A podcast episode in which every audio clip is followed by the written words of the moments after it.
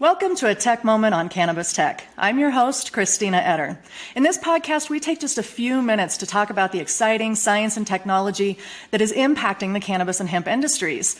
And starting last year, we invited Matt Carr, who's the chief trend strategist at the Oxford Club, onto the show to talk to us about investing in cannabis. And I'm absolutely thrilled to welcome Matt back today for 2021 and to talk about this new upcoming year, what to expect, the changes that happened in 2020 that are going to impact the uh, investing industry or the investing in cannabis moving forward.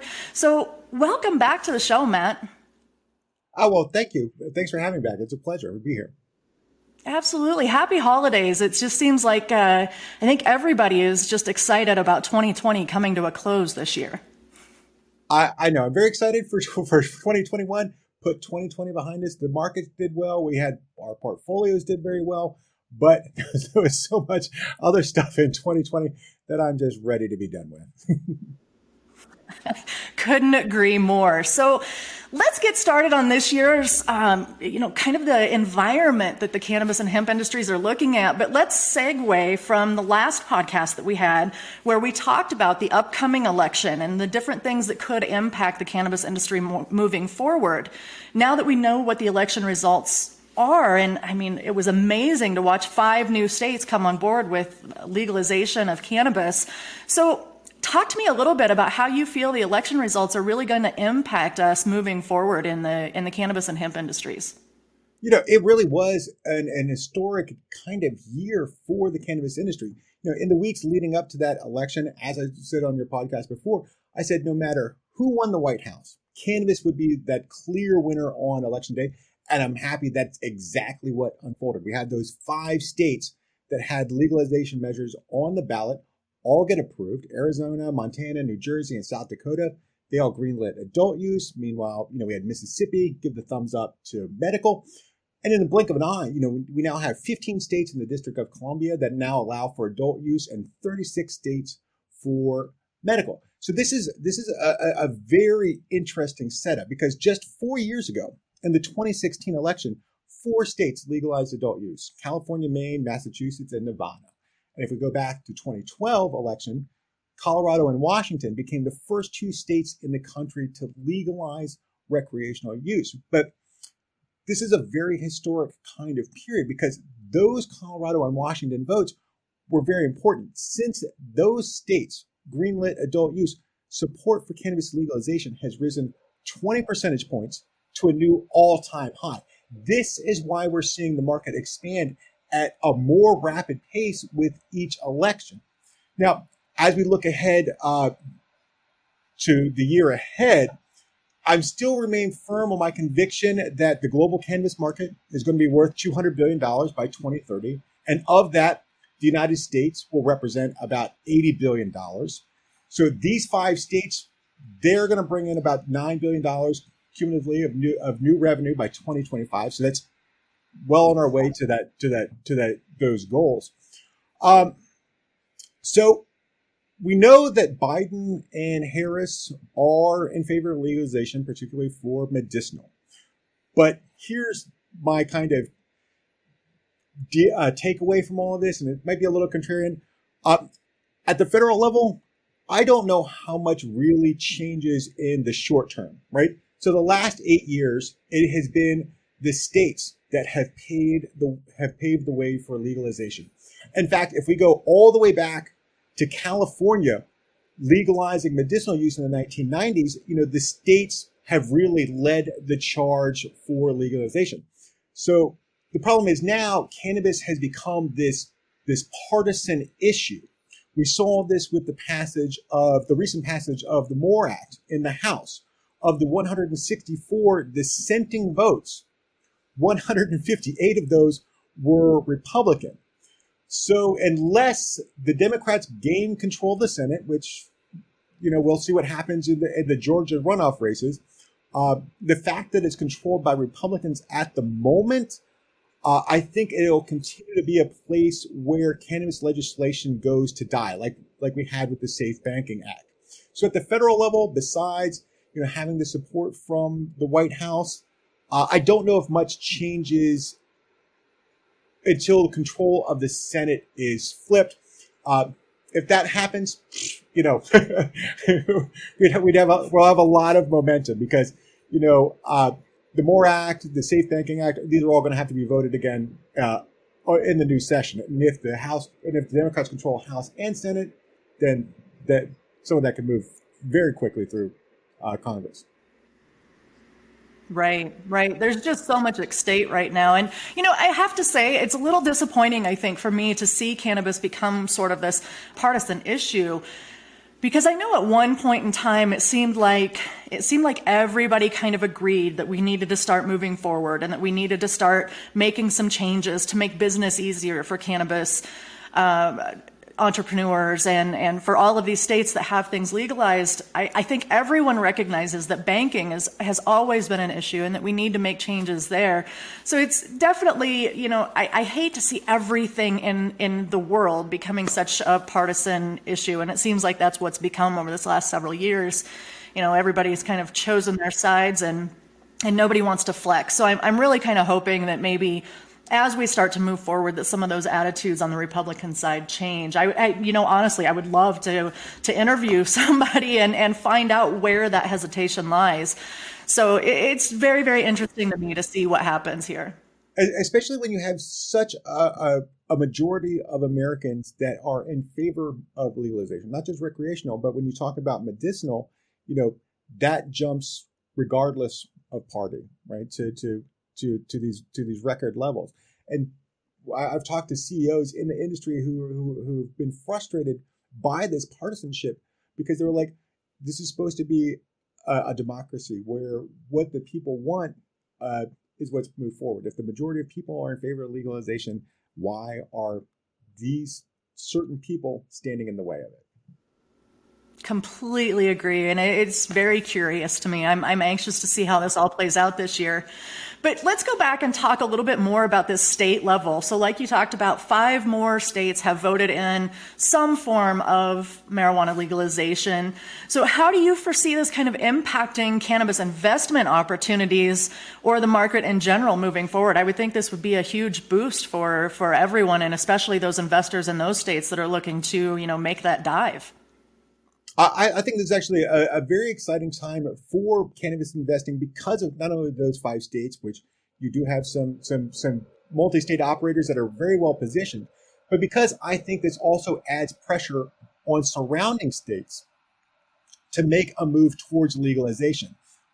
With those five states, I think now we have another half dozen states in 2021 that could be considering adult use legalization this year. Um, I think my home state of Maryland, which we already have medicinal, will probably debate adult use legalization. We know Connecticut's governor has already talked about adult use legalization in 2021. Uh, Pennsylvania's governor, which they already have this booming medicinal market, they're talking about adult use legalization. He's been pushing for it. Uh, and so he's, he's been pushing those, those legislators to make some sort of move. Uh, and then I also think you can you can keep an eye on uh, New Mexico, New York, Rhode Island, uh, and and Virginia having some sort of adult use. Now, with all that being said, 13 of the 15 states that have legalized adult use have done so through like a, a ballot measure. Illinois and Vermont have done it through legislative measures.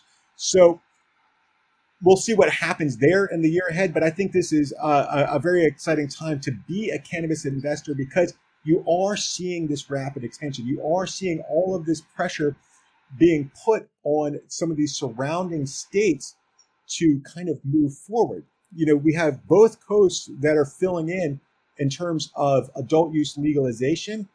Uh, and there's this pressure that these states have to recoup, you know, sort of tax revenue. You have to have more jobs put into place. You have to recover all of that damage that was done during the pandemic and adult use legalization or, or, some sort of medicinal legalization, that's right there to lend this helping hand on both of those fronts. So I think that will be the biggest impact as we go into 2021 that those five states are now putting pressure on all of their neighbors to, to make moves themselves or be at threat of losing those dollars go to those states that are that have allowed uh, adult use legalization.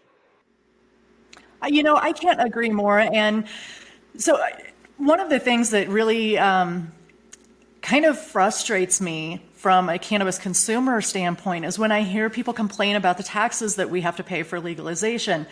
And you know, from my perspective, at least being here in Colorado, for us, we get enjoyment out of hearing how our tax dollars are, are being used and we're seeing the good programs that are coming from it. We're seeing the scholarship programs. We're seeing the city beautification programs. We're seeing all of these things come from tax dollars. And I actually take pride in the fact in knowing that I have contributed in some way, shape, or form to, to those causes. And so I, I really think, you know, from a, just kind of a, a, philanthropy standpoint, if people can see their tax dollars from the marijuana industry being put to good use like that, I think they'll have a change of heart, you know, and, and we, nobody likes to pay taxes, of course, but I really feel like here in Colorado, at least, they're making an effort to at least show us where some of that money is going, and the cities are making an effort to uh, really put that money to good use. So I, I am all for it. I think after the pandemic, I think it's kind of a no brainer um, to to help bolster the economies and help rebuild things, just like you said. So I really hope that um, people kind of open up to the idea that you know t- these taxes are doing good. We might not like to pay them. But we, we donate our money freely and willingly to, to charities and, and this cause and that cause, and we don't think a thing about it. And if you can you see your tax dollars actually being put to uses that that you wouldn't mind even donating your money to, then I think that kind of changes that outlook on that on the taxes there. And I think we'll all see good come from this after the pandemic. So it's it's going to be interesting, I think, to to see how these states build out these new programs. Definitely, and and of course, the cannabis industry also has offers a a higher wage than uh, a lot of other retailers. So that's so that's the other benefit there. The bud tenders and, and and growers, any sort of like cultivator, you're you're making a, a really decent living. That's true. That's true. Yeah. Um, you know, in comparison to maybe some of the other entry level positions that are out there that are paying minimum wage, I know the the cannabis industry is is well above that. So definitely, I, I see this being a, a great place for you know people to get their feet, you know, get back on their feet again and, and get re-entered into the job market. I think after this pandemic is over. Now, back to the investor side of the market, though, as we look forward into 2021, what are the, some of the things that investors should be looking for in this new year? And do you have any like cautionary notes that you want to give people as they start to move forward and look at this a little closer? Sure. Now, what I would look forward to is, you know, kind of those things that I outlined that there are going to be these other, I think at least another half dozen states that are going to consider some sort of legalization in 2021. Um, I don't know if all of them will, will will make some sort of legislative move, but that's again that's showing that expansion of the market. On the cautionary side, I, there's a there's a there's a couple pieces that I really would pay attention to. Uh, first and foremost, I think you have sort of FOMO and euphoric optimism. You know that fear of missing out. You really want to pay attention to? You don't want to go chasing shares just because shares are racing higher and that you think that you've you've missed the bottom, you've missed the entry point. Um, I'd pick your spots, wait for any sort of pullback. They're not going to always go up forever. But at the same time, I really don't think, as I look out into that, that cannabis space, I don't think there's a lot of companies that are really crazy overvalued from my perspective. I think we see um, we've seen a lot of them really kind of run up over the last several months, especially since that election. But I don't think anything's wildly overvalued because I thought we entered 2020 at these crazy depressed levels. Now, on the business side, there are some aspects that I would really pay attention to and be mindful about. And one of those you, you kind of see taking place in Pennsylvania and in Rhode Island. These are two states where there have been discussions of the states running the market, right? So that means, like the kind of proposed ideal in, in, in Pennsylvania, that adult use sales would go through state-run liquor stores. Uh, and in, and in Rhode Island, you know, that's being thrown around that the state not just regulate the market, but actually run it. So this would be actually kind of detrimental to multi-state operators. Generally, when you when you have a market expansion, especially into adult use, you have these players, especially major players, that have been sitting there, kind of biding their time, taking a position, waiting for the market to come to them. If any of these states start going towards like the state run or state run liquor uh, store route, that would be uh, sort of problematic. The other thing to watch, which is seems counterintuitive, and I'd really put it out there as like an outlier, is if the federal government uh, moves too quickly towards some change at the federal level, right? So that would upend kind of the what we have right now, which is the state-run market here in the United States. And though it would be, it has its positives. I, there's also like these these downsides that you have to be aware of.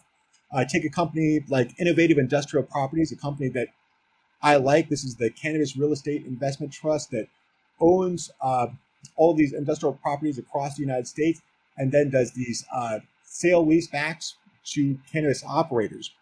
So if you all of a sudden have some major change at the federal level where now there's all this interstate commerce, well, there's both parties get hurt on that. One, IIPR would get hurt because its assets devalued. Two, those operators would get hurt because they're locked into these sale leasebacks for you know IIPR about a 15 years is what their their average term uh, left on their their term is. Both of them would see their their assets um, really devalue instantly. But I again, as I outlined earlier with the Senate, I, I would put that as an outlier because I don't think that's going to be something that happens right away. But if something does happen right away, those would be an area that that I, that I would have some caution. So I think we'll gradually see a change at the federal level. Uh, like I said, that Senate, the Senate remains an issue, but those are my those are my cautionary notes heading into this year because I think we have the the wind at our backs. A lot of members in the sector have done exceptionally well, but again, just not getting caught up in that FOMO, not chasing stuff higher, not putting yourself in a bad position, and then being mindful of these other issues at the state level with the possibility of and I'm not quite sure the feasibility of it happening, but the states running the market or uh, a too rapid of a change at the federal level. Right. Right. I, I, find it very interesting that you that you brought in the, the state run businesses because in, in my previous life in the tech sector, my last job was with the city of Eden Prairie, Minnesota, and they had municipally run uh, liquor stores there that, that contribute a large part of their budget.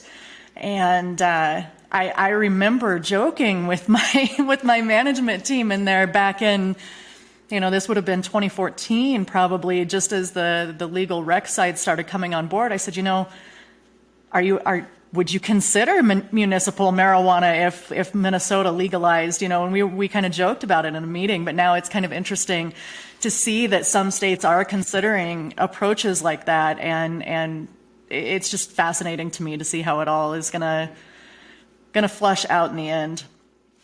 Yeah, they're just throwing out these ideas at the moment. So, like I said, but those, those are things that I, I started reading, being like, oh, but this is something to keep an eye on. Right, right. It's going to be very interesting. So, and you know, up to now, we have always heard that the the ancillary businesses really are the best way to get involved in the industry because you're non-plant touching. You know, there's there's the old saying that uh, when the gold rush, it's better to be in the pick and shovel business, you know, ha- when that happens. So I think people are kind of looking at the green rush in a similar note. Now, do you feel with federal legalization, do you think that that advice is going to stick, or do you eventually see more opportunities to invest in actual plant touching businesses? So, personally, I've always been a proponent of having exposure to those both sides. Uh, companies like Grow Generation, uh, Green Lane, Hydrofarm, IIPR uh, even Village Farms International. Uh, those trade on major exchanges, so that's why they're they're more easily available to a much wider audience of investors. Their uh, their businesses are still considered legal by the federal government, even though uh, the multi-state operators, their, their customers aren't considered. So Grow Generation and IP, IIPR, they had fantastic years this past year. Both of them I, I hold in about three different portfolios for my subscribers. So we had IIPR gained uh, 146% roughly, plus continued to increase its dividend. Grow Generation, which was my number one stock, my number one small cap for 2020, gained more than 850%. Uh, you also had Hydrofarm, had a fantastic IPO, gained 160% on its IPO. Uh, Village Farms rose about 80% this year. And then Green Lane, a little bit more moderate at that 25% level. But you also had companies like Akerna and KushCo that did really poorly. So that ancillary space had some of your best performers in terms of like growth generation, but also some of those those sort of like bleak areas. So it had the brightest and the bleakest spots in the market. Now, when I when I talk about MSOs, I think there's a, actually a really great opportunity there because when we look at that space, now all of these companies are seeing their revenues grow by a pretty substantial margin. But you had companies like uh, Curaleaf, which is the largest multi-state operator in this country. Uh, its shares almost doubled this year. Green Thumb Industries and Trulieve both saw their shares more than double. Planet 13, that that kind of uh, Dave and Buster's dispensary operator out of uh, Las Vegas, their shares ran up more than uh, about 200%. And then you had uh, Jushi, which their shares shot up 345%. So there's there's that that that that that difference there. All of them did very very well this year. You saw the ancillary have some of the bigger performances, but we now have these nine American MSOs that are worth more than a billion dollars. That's double. That's more than double actually than what we had at the start of this year. So this that's an, a, a, a really great setup. So I would continue to stress having exposure to both sides of that market, both the ancillary as well as the plant touching. They're both going to have their their sort of ups and downs, uh, but they're also going to see all this growth as the market expands.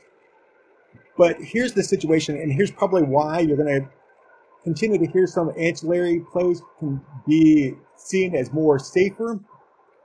And that's because they trade on those major exchanges, the NYSE and the NASDAQ. When we look at a company like Curaleaf, again, largest uh, multi-state operator, more than 200 billion, uh, 200 million dollars in quarterly revenue, uh, sees about roughly a million shares traded each day. Grow Generation, largest hydroponics retailer in the United States, sees a little bit more than $200 million in annual revenue, sees more than 4 million shares traded per day. It's that liquidity that's that biggest difference. That's the, that's the, that's the benefit of the major exchanges. So I like having exposure to, to both, but you have to understand that on those OTC markets, it, it's not going to be as liquid as it is on the NYSE and NASDAQ. But I, I think with 2021, as these markets continue to expand, both are going to be uh, great opportunities. I would actually kind of say some of the MSOs are still trading uh, at more of a discount to their to their future than than actually some of the ancillary plays. But I, I would continue to have exposure to both. Fantastic! It's incredible to me to hear those kinds of numbers uh, in in legal in the legal cannabis industry already. You know, I, I just feel like we're we're still just kind of dipping our toes in the water, and we're still just kind of merging into this accepted legal practice, and it's just incredible to me to hear those numbers coming out of out of um, marijuana businesses already. I, I think it's just absolutely phenomenal it was amazing this year to see that you know Green Thumb and, and Leaf, uh, they both became like the, the, the and Curaleaf, the first companies to report in the sector uh, over $100 million in, in, quarterly revenue. Green, Green Thumb has now reported more than $100 million in, in three consecutive quarters. uh, Curaleaf is the first cannabis company ever to report more than $200 million in, in revenue. So that, that's, that's the size of one I've been stressing over the years of the U.S. market compared to to Canada. You know, the Canadian, the licensed producers have that the advantage of uh, the international markets. but this U.S. market is is very large, and you're right. We're just at the beginning of this sort of like updraft, and you're really seeing some real numbers come in that I think a lot of people wouldn't have believed several years ago. Right. Right. So now let's dive a little bit deeper into obviously my favorite niche, since uh, we are talking on cannabis tech. let's talk a little bit about tech companies in, in particular. Are there any that you're seeing for 2021 that, that we should be watching? Uh, yeah, you know, I, I still think in 2021, the, the focus, you know, ERP, ERM, uh, e-commerce, those are all going to be continue to be kind of bigger players. I would hope to see Akerna see some sort of some sort of rebound. But the the biggest one on the horizon is that IPO of Weed Maps. you know, WM Holdings merging with Silver Spike to list directly to the Nasdaq. So this is one of those IPOs that kind of everybody has been waiting for, same along with uh, the, along the same lines as like Eaze. Uh, and Weed Maps is following uh, that path that was outlined by Cleverleaf uh, recently. So I like that company. I like watching for for that IPO and and, see how that's going to go because that that is an opportunity that that that's very interesting in the space because of that platform, because of that website. The other thing I like, uh, there are these two tiny companies, uh, very very small, that I think are worth keeping an eye on. One is Cannabix Technologies, that has the the cannabis breathalyzer test, which I think will be very interesting considering as the market continues to expand and there's this sort of need for that. And then EnWave, which does uh, vacuum sealing as well as REM, uh, R, not REM, REV dehydration. EnWave had a, had had a, had a tough year because it needs to go to places and install its machinery. Because of the pandemic, it couldn't do that. no one wanted to come in and run any tests. So I think um, both of those kind of have have good years uh, ahead of them. You would hope to see some sort of rebound. So I like I like all of uh, those. And then I would also for 2021 I would be keeping an eye on companies like Charlotte's Web, uh, Hemp Fusion, which just IPO'd, CVSI, uh, you know, CV Sciences, all those CBD retailers, uh, New Age beverages these are companies that they were so reliant on shelf space and retailers at grocery stores. Some of these companies were able to, to, to transition to direct to consumer. But as we start seeing all of these, these brick and mortars begin to reopen, as you start seeing this kind of return to normal, I think it's those CBD companies that could really uh, start regaining a lot of the momentum that they have lost over this past year, and that that'll that'll spell a lot of good news for extractors. Right. Yeah, that's fascinating. And you know, I think I think everybody is kind of looking to 2021 right now as that opportunity to rebound. let's let's make up for some lost time that we had in 2020, and and hopefully, you know, the the whole the whole arrow. Uh, scenario is that you pull back a little bit to launch yourself forward. So let's hope that maybe in 2021, some of this setting back and thinking about things a little bit has has given us the opportunity to launch forward. Then in 2021, it's definitely going to be fascinating. I know that. Yeah, exactly. I agree with you. I think we'll we'll have a very exciting year, and I think there is this opportunity for this big bounce higher. Absolutely. Well, you know, Matt, I love having you on the show. It's always so fascinating to hear how things are going in cannabis investing and, and to hear your insight in the market. And so I, I hope that maybe we can continue this through 2021 and bring you back here in, in next quarter. I, I would love to come back. I, I always enjoy coming here and talking with you. I love talking to your viewers. So feel free to invite me back anytime. Sounds great, Matt, and have a wonderful new year. Uh, same to you.